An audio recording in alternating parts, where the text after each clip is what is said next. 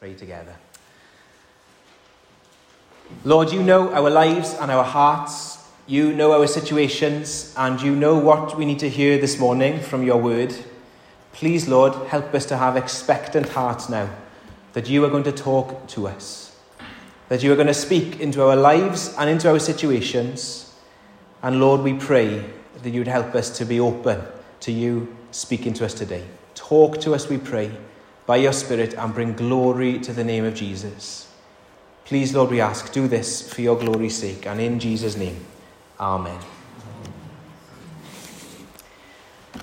The big question to ask, but an important one, is this What is humanity's biggest problem? What is the biggest problem in the world? Uh, many years ago, I used to go down every year to Bournemouth, and on the streets there, we'd go and tell people about Jesus. And one of the things we do is be, we'd ask questions. And one of the questions we would ask to try and help start conversations is this What's the biggest problem in the world? And every year it would change, the main answer that came through would change depending on the news. At the news, if the news at that time was terrorism, then the biggest problem was terrorism or religion. If the biggest problem on the news that time was um, leaders and corrupt government, then the problem was corrupt government. And it seemed to change every year depending on the news and the emphasis there, the answer to the biggest problem. But I wonder what your answer would be to that today. The biggest problem, our biggest problem. Could it be politics, power, corrupt leaders, tyrants, wars? Could it be division, such a polarized society? You know, that's the biggest problem. Could it be religion? Than the tensions between different religions all over the world? Could it be money and how it's not fairly distributed and how it makes some people greedy and others in de- desperate situations? Could it be the threat of another pandemic around the corner? Who knows? Is that our biggest problem? See, unless we get to the heart of the problem, we're not going to know the solution. In our first house that we had, um, one day we came in and we saw in the kitchen a pool of water. And so instantly we kind of thought, oh no, spilt something here, let's mop it up. So we mopped up the pool of water and thought nothing more of it. But then a few weeks or months, I can't remember the details later, the same thing happened again. And we couldn't remember spilling anything. And suddenly this started to be a bit of a problem. It wasn't just a simple job of mopping up the water. The water was coming in from next door because they were on a higher level to us and it was coming through the wall. So the solution, it wasn't a mop, we had to move out of the house. We had to get the wall hacked off. We had to dig a drench, not us, but we had to get somebody to dig a drench in so the water would flow out. The problem wasn't a superficial one, it was deep and it needed a drastic solution. So, what's the biggest problem we have? Well, over the centuries, haven't we tried lots of different solutions as humans? We've tried different types of politics. We've tried changing leadership. We've tried fresh determination. We've tried new ideas. We've tried countless new starts and, and fresh dawns, as it were, false dawns. But the honest assessment is, isn't it? We are broken. Humanity is broken. The system is broken. And there's no quick and easy solution. But today in this passage, the reason I've started like this is because this God deals with our biggest problem here. He shows us what it is and shows us his plan to deal with it. And both of them are quite shocking answers. What is our biggest problem? God's answer is this we are alienated from him, we are separated from him. We were created to be near to him, to be one with him. And we have walked out on that. And that is the root of every other problem. Because we, our relationship is uh, broken between God and us, the vertical relation, relationship, the other problems are all around the sea. So, what is God's answer to the world's problem? Well, this is a big surprise. His answer in this passage we see is the church.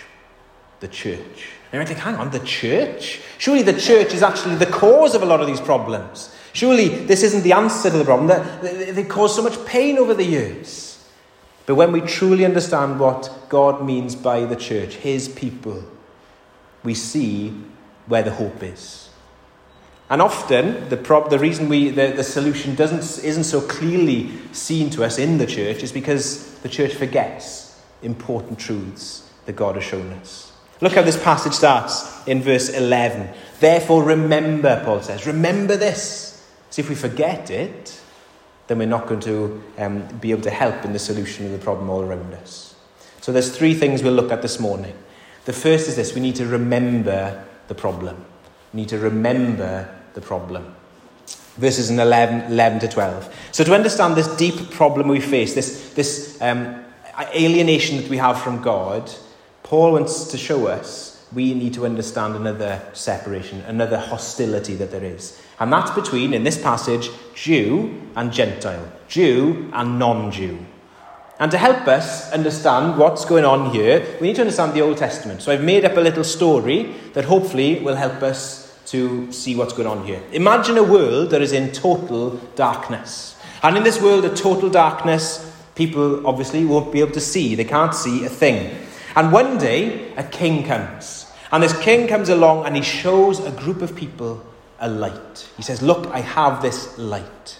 I want you to be uh, this protector of this light for the whole world, because this is the only light the world has.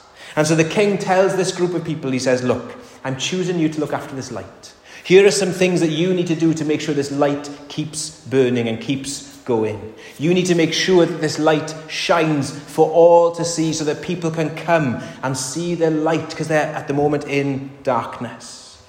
So you are to hold this light out to the whole world. So, in order to keep that light burning, these people had these rules to keep the light burning. And it was a privilege, it was an honour to have this light. And so they kept it. They were the people of the light. To keep it safe, they built a city. To keep this light safe, they built walls. And they kept the rules to keep the light burning. But over the years, something happened. Remember, the aim of that light was to show the whole world what light looked like, for people to come from all over to see it. But the people started to become proud of their light. This is our light. We have this and other people don't. We are the people of the light, they are the people of the darkness. And so instead of sharing this light with others, what did they do? They started to look down on others. If there were other people who didn't trust, uh, didn't follow, or didn't uh, come know this light, then they looked down on them and they despised them. They just looked on them and said, People of the darkness, and they kept them out. Slowly and gradually, the light began to fade. Now, why am I telling that story? And I know it's a silly story in many ways. But in one sense, that is one of the pictures we see in the Old Testament. God's people, God chose them, and He said, You are to be my people. He came to Abraham and said, Through you, your nation, you, you will have a nation uh, of your descendants, and they will bless the whole world. They are to hold out the hope and the truth of who I am to everybody. To mark you out as different, I will give you things you need to do. One of the things was to be all the males to be circumcised, so you will be the circumcised people. So Abraham's descendants became this great nation, the Jews, and God told the Jews, shine to the world, show them what I'm like, live in the way that I say, so that they can see that I am different to all the other idols that are all around. Here are some laws, keep these. You're my special people. So, to meet with God in the Old Testament, people were to come to the Jewish people. They were to see them, to come and encounter God with them. So the Jews kept these laws. They kept separate, they kept different. But slowly, instead of those laws being ways of showing God's character to other people, they became a way of making the Jews self righteous. And instead of holding out this light to others, they started to look down on other people. And so they called the, the people the uncircumcised. And that wasn't just a, a small thing, it was a, a real derogatory term. Looking down on others. And so the place where they met with God, they built up a wall. And it was five and a half foot high, and it said on it, and they wrote on it, if you're not a Jew and you come in here, don't be surprised if you end up being killed. So do you see there's a hostility between the Jewish people and the Gentiles? The Gentiles had no access to God. They were in a desperate situation. They were outside. Now let's read verses 11 and 12 and see what Paul's getting at. Therefore, remember that at one time you Gentiles in the flesh, called the uncircumcision, by what is called the circumcision, which is made in the flesh by hands, Remember that you were at that time separated from Christ, alienated from the commonwealth of Israel, and strangers to the covenant of promise, having no hope and without God in the world. So if you weren't, uh, if you didn't have access to God, you see what we're called there. Says these people, the Gentiles, they were without Christ, without the promises of God. They had no hope and nothing. As one commentator puts it, they, are, they were Christless, stateless, friendless, hopeless, and godless. And Paul wants us to see look, this is our natural state without God. There's going to be hostility between groups of people, but as well, we are going to be naturally alienated from God. We are far from Him, we are cut off from Him. We saw that last time in Ephesians 2, many weeks ago now, but he was saying there, look, without God, there is no hope for the future. Without Him, you are dead in your trespasses and sins. And that's an individual problem. But when you kind of enlarge that to a world scale and you have lots of people in that situation, then as a society we're lost and we're in darkness. And the reality is, without God, there is no hope for us. It's all down to us. Without God, it's all down to us fixing it on our own. And look at the mess we're making of it. We seem to take two steps forward and then ten steps back. Without God, there's no Saviour. We are our own saviours, and we are making a hash of it, aren't we? Now, perhaps today you feel a bit like that. You can think of your life, think of how you feel, and you think, you know, I feel hopeless. I just feel like there is no hope anywhere. I can't do this on my own. I can't seem to get out of this rut. Where is there help? Where is there hope? Where is the Saviour? You know, sometimes we are aware, aren't we, that we are cut off from God. We are alienated from God. We feel that gap. So we are alienated from God. The vertical, there is a problem. But as well here, can you see underneath it? There is this tension between Jew and Gentile. Tension between people, looking down on one another. There's a hostility there. And because the relationship vertically is wrong, there will be horizontal problems as well. Tensions between one another.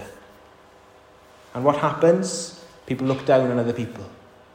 So the Jews here would look down on the uncircumcised, look down on them, and they wouldn't, they wouldn't talk to them, wouldn't meet with them, wouldn't allow them in their houses, wouldn't go into their houses. There would just be the separation.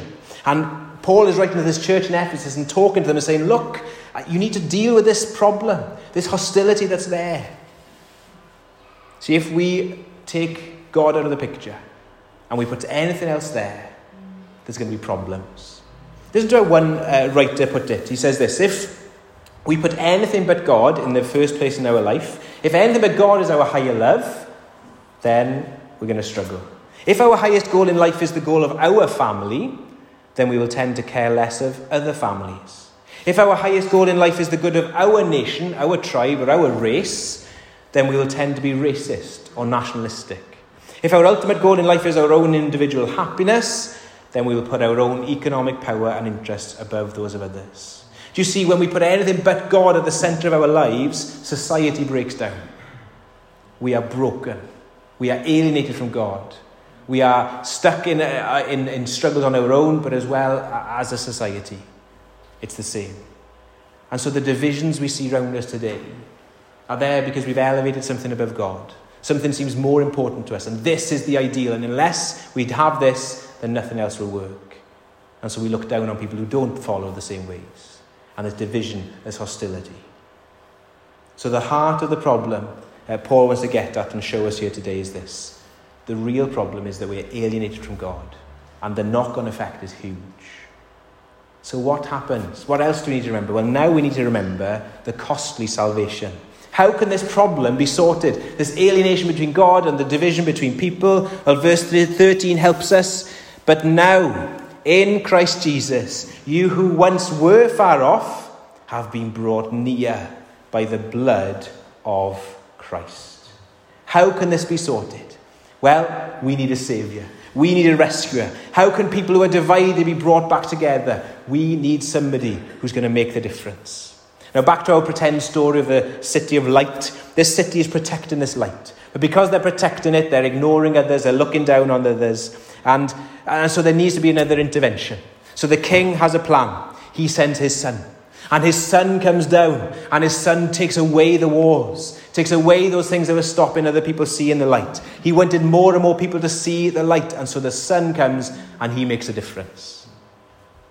Now, what's the answer to our problem? The answer to our problem is Jesus Christ. He came, he died, he took the punishment in our place, and verse 14 puts it like this He himself is our peace. He has made peace between us and his Father.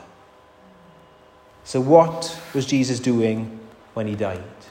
His blood was being shed, and he was breaking down the hostility between us and God. Jesus takes the punishment so we can know peace and forgiveness. Interesting how verse 18 sums it up as well. Look there. For through him we have access in one spirit to the Father. Through Jesus, we have access to God. We can speak to God. He has, verse 14, broken down this dividing wall of hostility. Now, here, Paul is talking about and using the image of a temple, isn't he? Now, the temple is a huge help to us as we talk and think about the blood of Jesus and how that gives us access to God. Because it's, again, we need to know the big picture of what's going on here in the Bible. So let's go back to the very beginning, back to Eden. Remember how God made us. We were made not to be alienated from Him, but to walk in the cool of the day with Him, to enjoy fellowship with God, to be near to Him. He created us to know and experience His love. That is home. That is true home. That's where we belong. But we've turned from God. We sinned. We turned away from Him. And Adam and Eve were cast out of the garden, out of paradise, out of home, out of God's presence. And do you remember what God did to guard the entrance? He put there a cherubim and a flaming sword. If you want to come back into my presence, God was saying, somebody's going to have to go through the sword. Blood has to be shed. So God set up the temple. And in the temple, it was a mini Garden of Eden. Loads of things there, if you look through the descriptions, are there to remind us of the Garden of Eden. It was where God dwelt in a special way. There's pictures of trees, there's flowers on the curtains, but there's still this big curtain separating us and God, and it's it, weaved in it is cherubim to remind us of that, that um, barrier. That once a year, one person could go into the presence of God. Once a year, uh, one person could go into the Holy of Holies, the high priest. But how did he get in? Blood had to be shed. An animal was killed. Blood was sprinkled to show to get into God's presence, someone has to go through the sword. Blood has to be shed. So on the cross, as Jesus died, what was happening? Well, he went through the sword for us. He went in that situation, he took the blame for us. And as Jesus died, as his blood was shed, do you remember in Mark's gospel, he takes us to the temple. And the temple curtain is torn in two from top to bottom, and there is a way made. Access to God. Jesus went through for us so that we could have access to God. So, how can we be right with God? How can this alienation that we have naturally be taken away? Through the blood of Jesus, by his death in our place. So, it's not by being good, it's not by being religious, it's not by trying our best, it's through the blood of Jesus. There's no other hope but that, by his death. So now we have access to God through the blood of Jesus. He is our Saviour. He is the rescuer. He is dealing with the biggest problem we have our alienation from God. Now, as we think through that, do you remember the problem of uh, the horizontal problem? The vertical problem, sorry, is also a horizontal issue as well. Can you see, if we grasp that we are saved by the blood of Jesus, how that transforms how we see others? See, we're all in the same boat. We cannot save ourselves. We need a Saviour, somebody else to rescue us. We're all naturally objects, as it says in chapter 2, of God's wrath. And only Jesus is our hope. He alone can rescue us. So we have nothing to boast in, nothing to show off in. It's all down to Him. We can't look down on anybody else. We're all in the need of a Saviour. And there's only one way for us to be saved and that's Jesus. Whatever our educational background, whatever our bank balance says, whatever our moral performance and history, whatever our family history, whatever connections we have, it doesn't matter because the only hope we have is the blood of Jesus. We are all brought on a level um, to when we come to the cross. There's no hierarchy. And so, how can we look down on anyone? Jesus has done it all. So, if you're a believer this morning, let's let that sink deep into our hearts. You're in no position to look down or tut at anyone. The only reason we are saved because Jesus has done it. The only reason we can say we are forgiven is because Jesus has done it. Jesus and the blood of Christ is our only hope. And if you're not a Christian, listen to this. Whatever you've done, whatever your past, whatever your history, you can be forgiven by the blood of Jesus. Whatever you've done, Jesus can pay for it. And it's all Him. It's all Him. He gets all the praise. See, in Revelation, when we see this glorious vision of heaven, there's celebration, there's rejoicing. And who is at the center? The Lamb who was slain. It's not people saying, oh, we've done so well to get you. We really did scrub ourselves up. No, in heaven it's all about Jesus and the Lamb. He's at the center. So we need to remember this because we're dealing with the biggest issue and biggest problem we have in humanity, which is our alienation from God. And so remember the real problem. But also, we need to remember the costly salvation, the blood of Jesus. Now, let's finally look at and remember the glorious results. So, we're alienated from God. That makes us hopeless, it makes us without a Saviour, but also it leads to this deep division between people. And there is going to be people looking down on other people if we don't, if we're not um, remembering what God has done for us. So Jesus come and he's died and he's shed his blood for us, for us to be saved. So what? How does that help us with this biggest problem of all? Well, the first thing, the first thing it does is we can know peace with God. Look at verse 14 with me. For he himself is our peace, who has made us both one and has broken down in his flesh the dividing wall of hostility by abolishing the law of commandments and ordinances, that he might create in himself one new man in place of two, so making peace.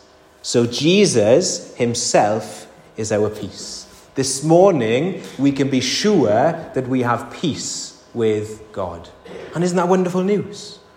That we are, there is no longer hostility or alienation between us and the God who made us, but we can know peace. We can know we're right with Him.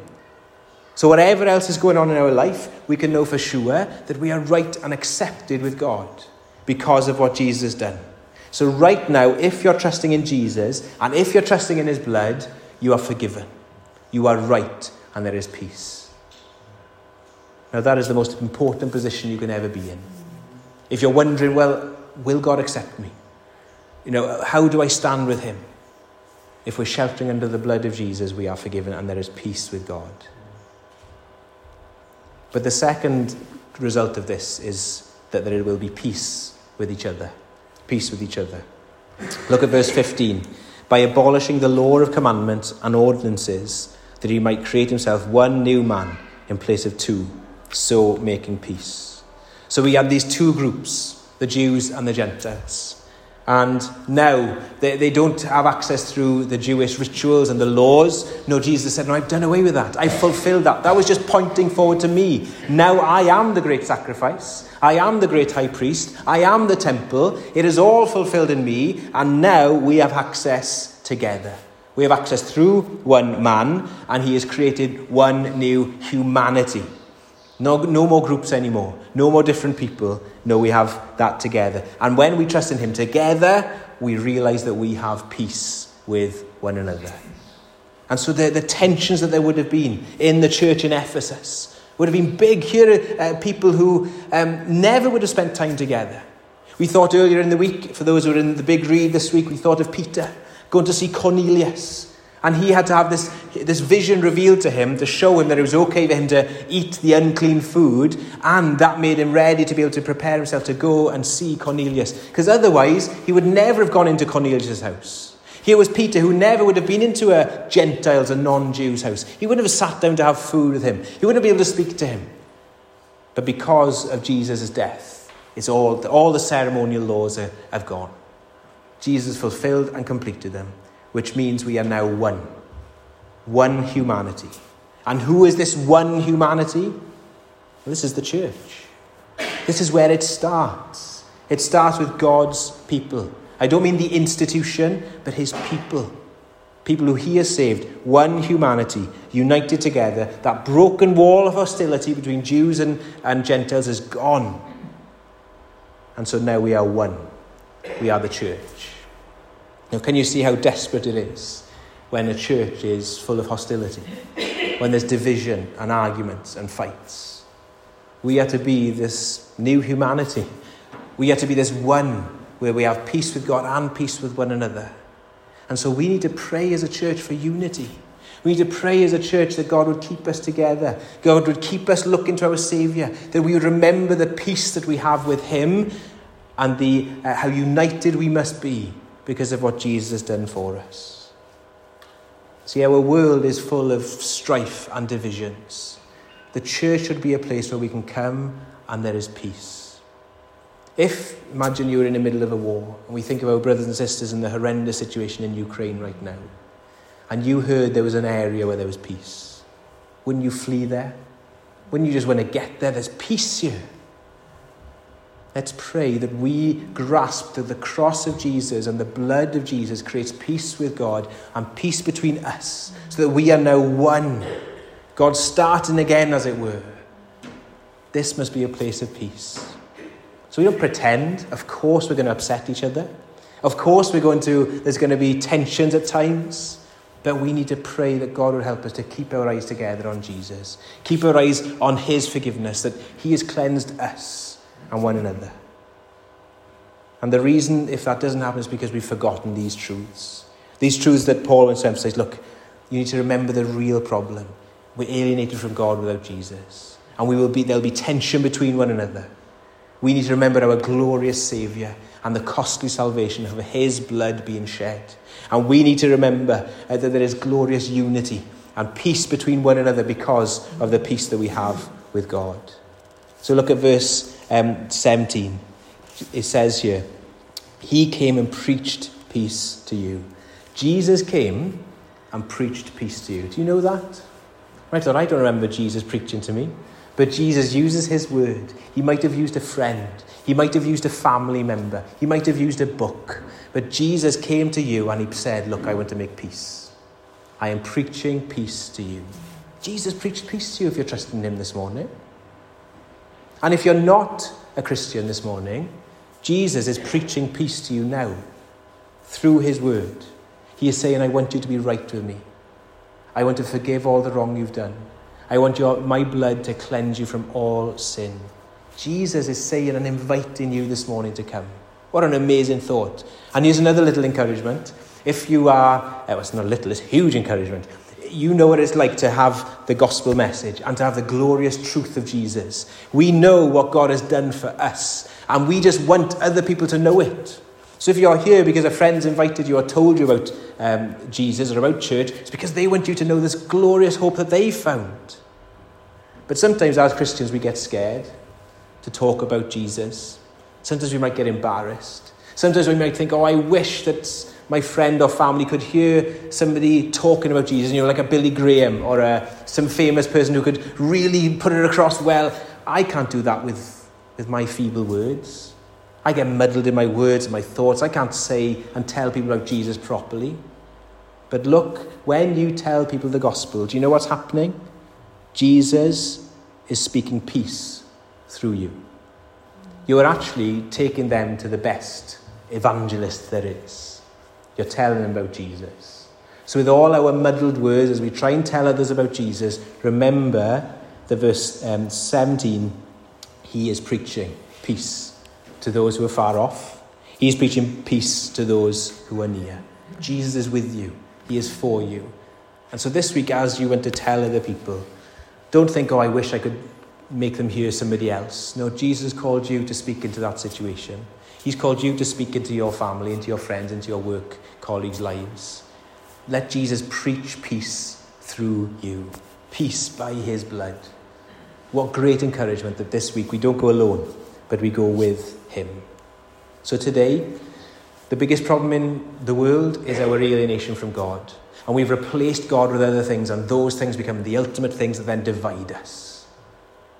So Jesus comes. He shed his blood so that we could then see how glorious God is, for us to be united together with him, and that we can know peace with God and peace with one another. The dividing wall of hostility is gone. So then, uh, verse, sorry, verse 18, for through him we have access in one spirit to the Father. Let's pray together this would be something we truly live out and know in our hearts. Let's pray.